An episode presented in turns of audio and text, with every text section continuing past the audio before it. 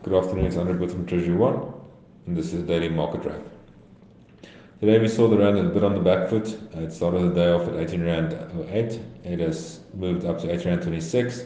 It's currently trading at 18 rand 24 against the US dollar, and that's partly due to a stronger US dollar, with the US dollar trading at 106.50 against the euro.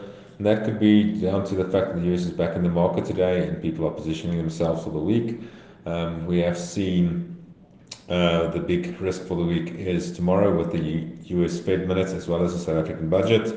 Um, if the budget goes badly and the Fed minutes are a bit hawkish, we could see the rand lose some further ground. The opposite is also true. If we see a good budget and people have a bit of faith in the South African economy, we could see the rand below that 18 rand level. Um, on the commodity front, we've seen gold trading at $1,830 per ounce and Brent crude slightly lower at $82 per ounce. Just in short, tomorrow is quite key for the Rand in terms of movement, where it can go in the, in the short term, and it'll probably give us some momentum for, for the midterm as well. That's my story for today. Speak to you again tomorrow. Goodbye.